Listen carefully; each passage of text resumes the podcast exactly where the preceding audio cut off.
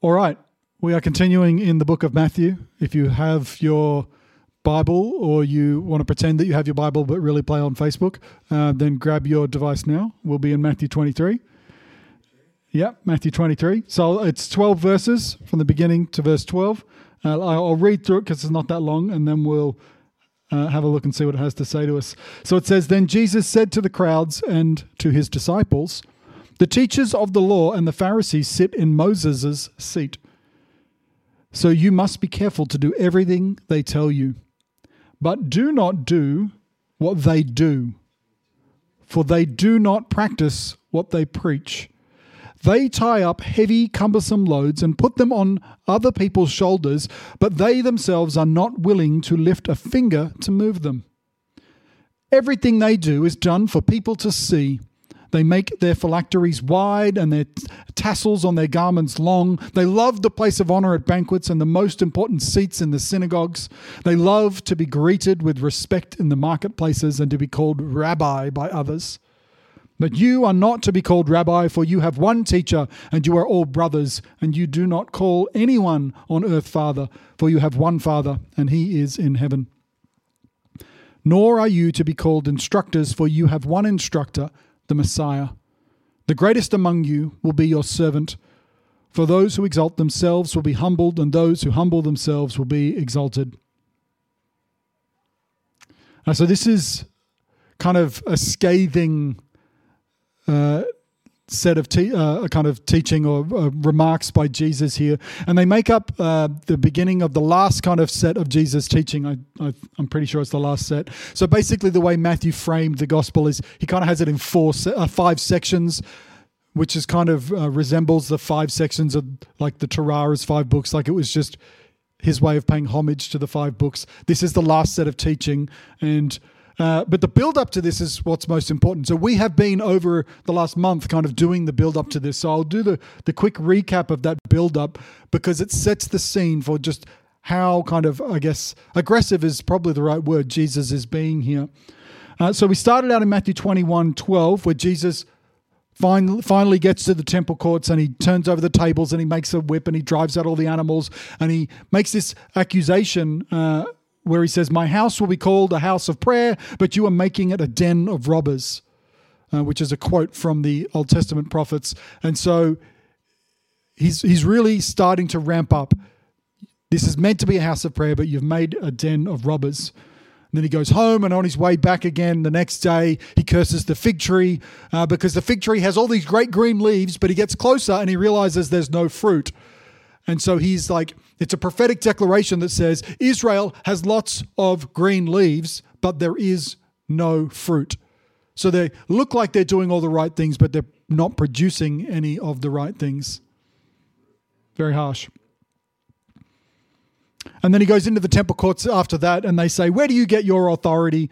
Uh, and then he you know, he, he kind of obfuscates a bit, but then he tells some stories, one of which is a story of two sons. And he says, and in the story, the master says, uh, the, the father says to the sons, Will you go out and work in the field? And one says, uh, no, absolutely not. I'm not going to do that. And then changes his mind and does it. And the other says, Of course, I'll go and work in the vineyard. Uh, it's a vineyard in the story. Uh, but then he changes his mind and doesn't bother going at all. And then Jesus says, Just like this, truly I tell you, the tax collectors and the prostitutes are entering the kingdom of God ahead of you. The people who said that they weren't going to go and do the work of God ended up doing it. But the people who said that they were going to do it ended up just being a bunch of phonies. And now the tax collectors and the prostitutes will enter the kingdom of God ahead of you. And then he tells a story about the wicked tenants. And in this story, there is a, a man who plants a vineyard and he does all the work and it's very beautiful and he hands it over to some tenants. And then at the time of harvest, uh, he sends his, his messenger to them to say, Give me my, my share, give me my um, the produce from my land. And they kill the messengers and then they kill the messengers and they kill the, the, the, um, the, the, vineyard owner's son eventually, thinking if we can kill the son, maybe we'll inherit it. They are wicked tenants. And he finishes that story by saying, Therefore, I tell you, the kingdom of God will be taken away from you and given to a people who will produce its fruit.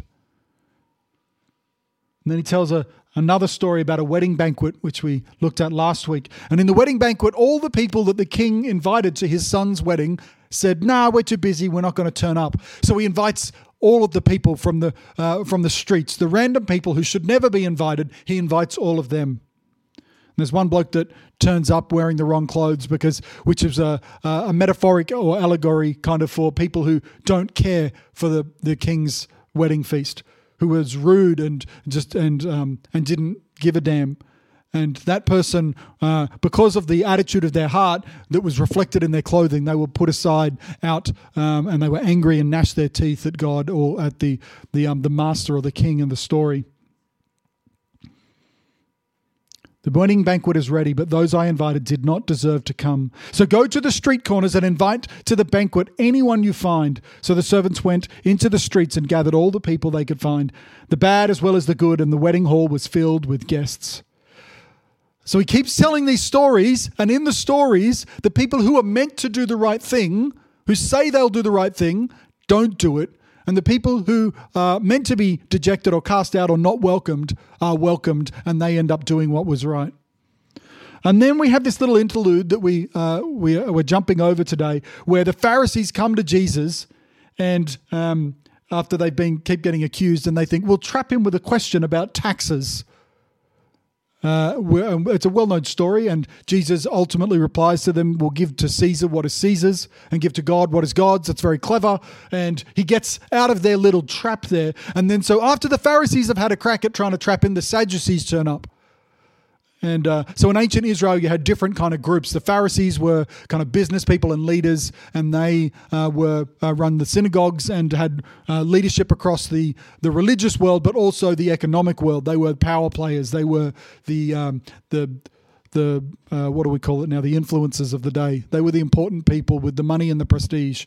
And then you had the Sadducees who had uh, who kind of ran the temple, and they were largely the the um, the chief priest was chosen from the Sadducees, and they were really comfortable with Rome because they had a good setup going. So they liked Rome being in charge because they would got power from that. So they uh, they were the Sadducees, and they had a slightly different set of beliefs. They only believed in the Torah and the first five books, whereas the Pharisees had invented uh, believed in the whole of that Old Testament canon and had invented a whole bunch of laws that had to be followed as well. So the Pharisees are trying to trap Jesus, and the Sadducees are having a go at Jesus, uh, and Jesus cleverly gets around their concerns as well. They ask him about the greatest commandment, to which he says, "Love the Lord your God with all your heart, with all your soul, with all your mind." This is the first and greatest commandment. And the second is like it love your neighbor as yourself. And then after, so Jesus has told all these stories that make the leaders look bad, and they all know that he's talking about them, and they plot to uh, entrap him, they plot to, to catch him out.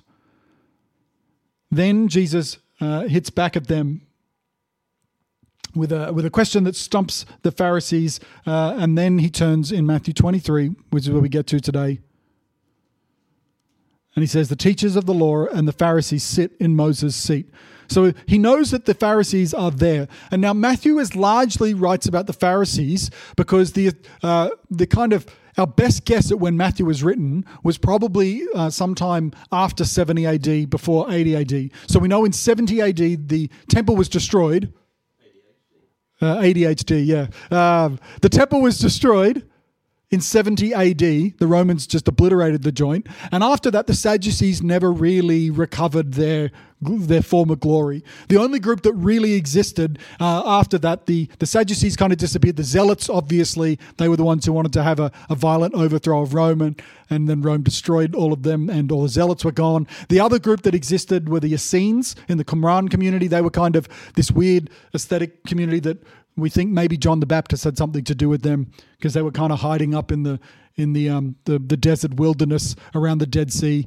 Uh, the Dead Sea Scrolls were probably had some Essene material in them, and basically they were really super into ritual baptism, which we know John was a keen fan of baptism as well. Uh, so the Essenes basically disappeared after 70 AD, and the uh, and the Sadducees basically disappeared, and the Zealots basically disappeared. But the Pharisees continued to hold power in Israel um, in the first century after that point, and that's why Matthew's audience.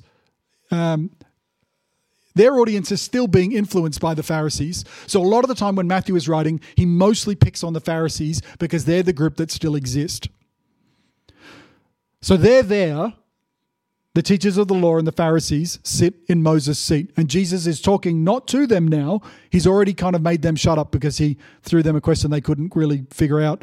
So now he's just talking to his disciples and he starts by affirming their role. The idea of sitting in Moses' seat could either be because in the synagogue there was actually a like a professor seat, a Moses seat, like an important, like like I would be now in the Moses seat. Um, this is the position of authority. So it was either a literal place where they sat and taught from the Torah, or it was a metaphoric concept that they had authority. And that is that the words of the scripture were good. Jesus is affirming the words of the Bible and the words of the Torah. But then he takes a sharp turn uh, and he says, So you must be careful to do everything they tell you but do not do what they do, for they do not practice what they preach. So this is where we get the first kind of serious attack of uh, of calling them uh, hypocrites in this section of scripture. They don't practice what they preach. This is a term that we we hear even today. People say this. They tie up heavy, cumbersome loads and put them on other people's shoulders, but they themselves are not willing to lift a finger to move them. Now, I think it doesn't take a lot of effort if we were to brainstorm this. We can think of situations where there is somebody who is forcing someone else to abide by a set of rules that they themselves don't have to abide by, that are putting conditions upon their living or their life or their choices or uh, in a way that in no way impacts them. And it seems that we always choose somebody else's issue that we want to control, not the ones that impact us. Like last week when uh, I was talking and and I said that um, at, the it was the wedding feast one, and and I um, in the past have been accused of being a bit soft on sin or something like that. Uh, it seems to me that Pharisaic type people are always very keen to be very aggressive about other people's sin, but less so about the things in their own life that may need uh, some some change or some improvement. We very quickly, like these Pharisees, are happy to tie up cumbersome, heavy loads on other people's shoulders, knowing that they're not a load that we personally may need to carry.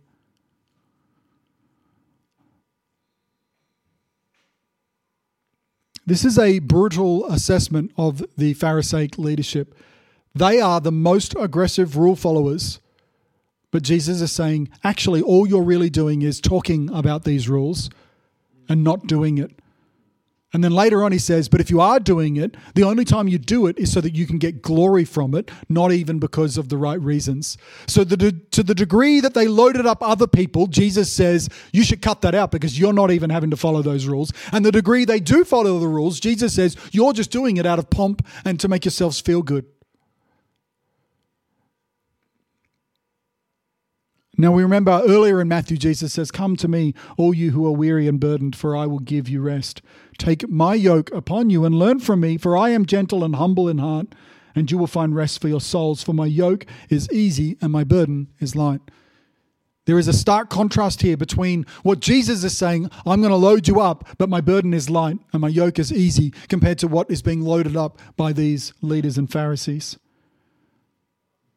Everything they do is done for people to see. This is pretty harsh. Imagine like you're there. Jesus is just talking to his people now and the crowd that were there, and there's a group of, of these Pharisees there, and they're all dressed up in their Pharisee kind of garb, which includes, it says here, they make their phylacteries wide and their tassels on their garments long. So a phylactery is like a little box uh, normally, uh, like if you go to Israel today, you can still see it. Uh, you'll go to the Weeping Wall where the Hasidic Jews are, and it's like a little black box, and they use a leather thonging and they tie it to their head. So they literally have like a box on their head. That's a phylactery uh, or a tefillin, and in that they put the scriptures. And they'll have another one. They'll have thonging, and it'll be wrapped all the way around their arm, like a leather thonging. And there'll be a phylactery, a box with little tiny um, scripture extracts or manuscripts in it tied to their arm. And this is because in the Old Testament, uh, and it says a few times, but in Exodus, here's an example of it. In Exodus 13 9, it says, This observance f- will be for you like a sign on your hand and a reminder on your forehead that this law of the Lord is to be on your lips. So the idea was is they would have this scripture on their mind, literally, and on their hand or on their arm, literally, in order to remind them to do the right thing, to follow the law. So it wasn't just to remind them academically, the point of the phylacteries was to remind them practically to do the, the work of the law, to, to have that working out in their lives. And the tassels were a similar thing. So on the edges of their tapples, uh, tassels, they would have a particular weave. I think it was like a blue uh, weave, but the weave of that of their tassels on the corners of their of their robes would allow them to be uh, in remembrance of God's laws and God's ways. Which is why even when we hear Jesus, uh, when it's like they just wanted to touch the edge of his cloak, they were trying to touch the tassels that were representative of the law. Uh, they're trying to reach for that. And so there was no mandate, though, in the Old Testament about how big these phylacteries and tassels should be. Now, can you imagine there was like an arms race to have the biggest phylacteries and tassels because that meant that you were more holy, right? You wanted everyone to see it. Um, so they're not just wearing little things; they're wearing like big, enormous hat phylacteries. Like they're they're going out of their way. They got the well, check out my scarf's bigger than yours. You know, like it's and like we can make a joke about that, but think about it in Christendom. Think about it in, in some of our more, uh, like in the Eastern Orthodox tradition and the Catholic tradition, even in some of our Protestant traditions, the hats and the outfits and the big crosses and the scepters and the big thrones. When they go to preach, they don't just have Moses' seat. They've got a little castle up in there and they climb up there and then they, they, they. Now, I'm, it's easy for me to throw a rock at that because no one around here calls me pastor and I don't have any special outfits. Uh, and, but I can assure you, we find ways to be guilty of this same thing. We do we don't do what Jesus said, where he's like give in a way that one hand doesn't know what the other is doing. That's not how giving works in our modern day society. Giving works like we, we do it on GoFundMe and we all put our name on it. Like that we there is very rarely a charitable act that is done without um, someone seeking the glory for that charitable act. There are entire um, YouTube celebrities, their entire thing, the whole reason they exist is just because they are exploiting the poor by pretending to help people and then getting likes and getting paid by pretending to help people. And even if they are legitimately helping people, they do it so that they can get rich.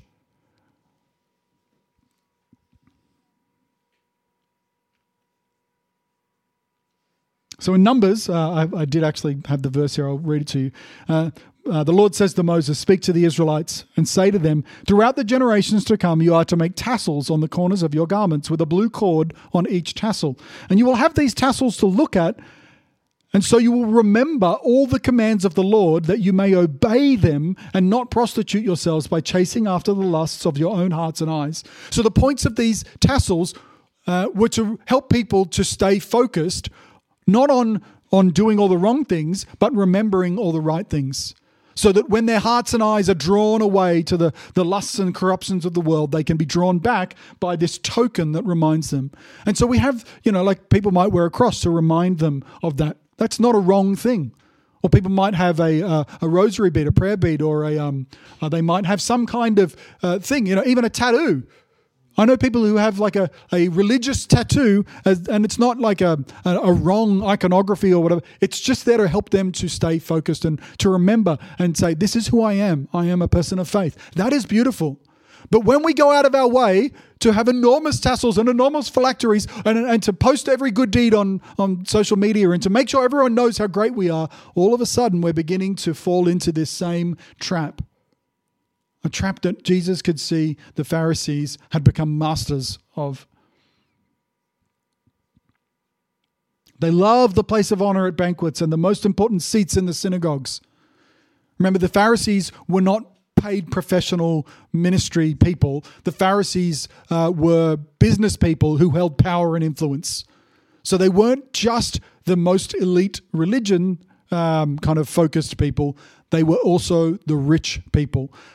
Think about the power imbalance that would exist in society there. There was a total merging of religion and business and money and right and wrong and in and out. They loved to hold big banquets, and they would hold banquets and they would sit, and where you sat and who you sat next to and who you were seen with were all really, really important. And they wanted to have the most important seats in the synagogues. They all wanted to be where everyone would see that they were there.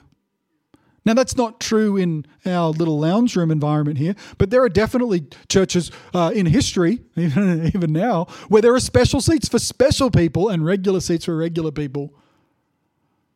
Um, there are, in fact, some uh, places where the people could have like a booth where they sponsored it and they would get a special seat of honor in the church because they had propped up money to pay for something, so they had reserved seating.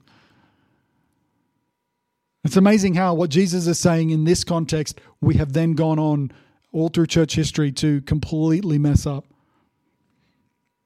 Jesus is calling out the pride and self promotion. They love to be greeted with respect in the marketplaces and to be called rabbi by others. I think there's only two times in the um, in the Gospel of Matthew where Jesus is called rabbi, and both of them are by Judas Iscariot. Because it's a false honor that they were bestowing upon one another to build each other's egos. But you are not to be called rabbi, for you have one teacher, and you are all brothers, and you do not call anyone on earth father, for you have one father, and he is in heaven. Nor are you to be called instructors, for you have one instructor, the Messiah. Now, this could be a bit hyperbole. I don't think there's wrong in having leadership roles and even Jesus says there'll be apostles and prophets and pastors and teachers and evangelists, and there were titles and offices and the ability to govern, and all those things are important. But what's important that we also recognize here is that this was not about giving people status and saying these people are greater than anybody else.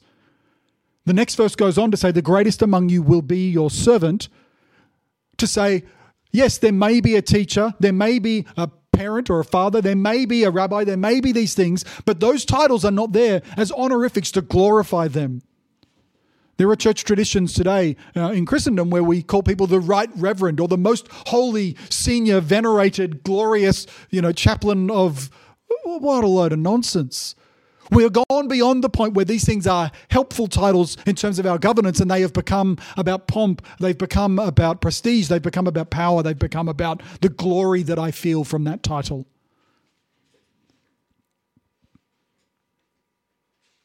Jesus is not trying to undermine leadership here.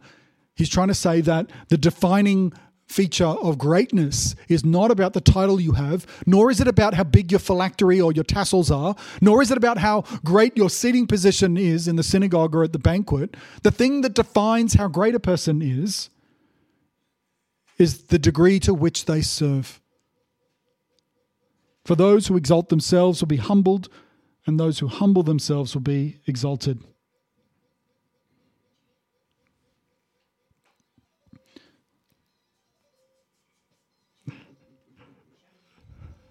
For those at home who can't hear it, Jonah's got a really fantastically noisy kid's toy that's just playing a repeating noise. Um, great fun for us. I did actually go and take all the batteries out of most of those toys, but that one must have escaped. It snuck back in. Some well meaning person put a new battery in it, probably.